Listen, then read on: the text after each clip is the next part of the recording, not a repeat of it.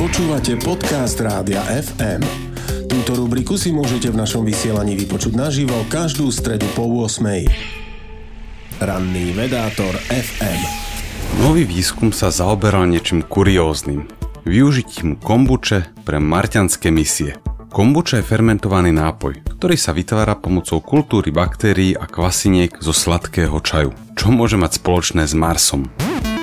V roku 2014 vyslali vedci na medzinárodnú vesmírnu misiu práve vzorku kultúry kombuče. V gastronómiu bežne označujú názvom SCOBY Symbiotic Culture of Bacteria and Yeast, teda symbiotická kultúra baktérií a kvasiniek. Tu testovali v extrémnych podmienkach. Na Marse nie je prakticky žiadna atmosféra, čo okrem očividného problému s nedostatkom vzduchu znamená aj ďalšie komplikácie.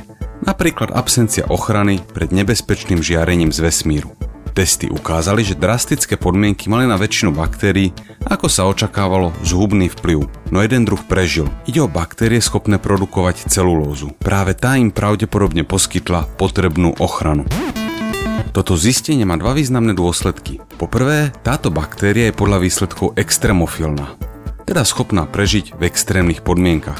A keďže produkuje celulózu, stáva sa z tejto molekuly možný indikátor života drastických podmienkach na iných planétach. Možno teda vďaka nej objavíme mimozemský život. No a po druhé, tieto baktérie môžu poslúžiť budúci marsonautom. Celulóza je predsa nesmierne užitočný materiál a každú vec, ktorú si dokážeme vyrobiť na Marse, tam nemusíme vláčiť. Pri cestách po vesmíre je totiž batožina, ich hmotnosť aj objem obrovským problémom. Oveľa väčším, než poznáte s letou lietadlom.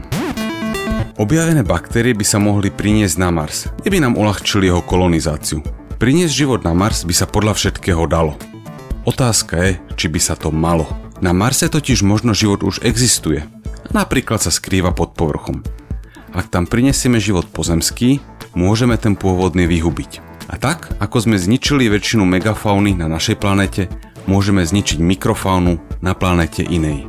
Nechcem tým povedať, že na Mars by sme nemali cestovať, len by sme sa mali riadne zamyslieť nad tým, aké dôsledky to môže mať. Pokojne to prediskutujte nad letnou, vychladenou kombučou. Ranný vedátor FM. Počúvali ste podcast Rádia FM. Stream, živé vysielanie a playlisty nájdete na www.radiofm.sk. Rubriku Ranný vedátor FM si môžete vypočuť naživo každú stredu po 8.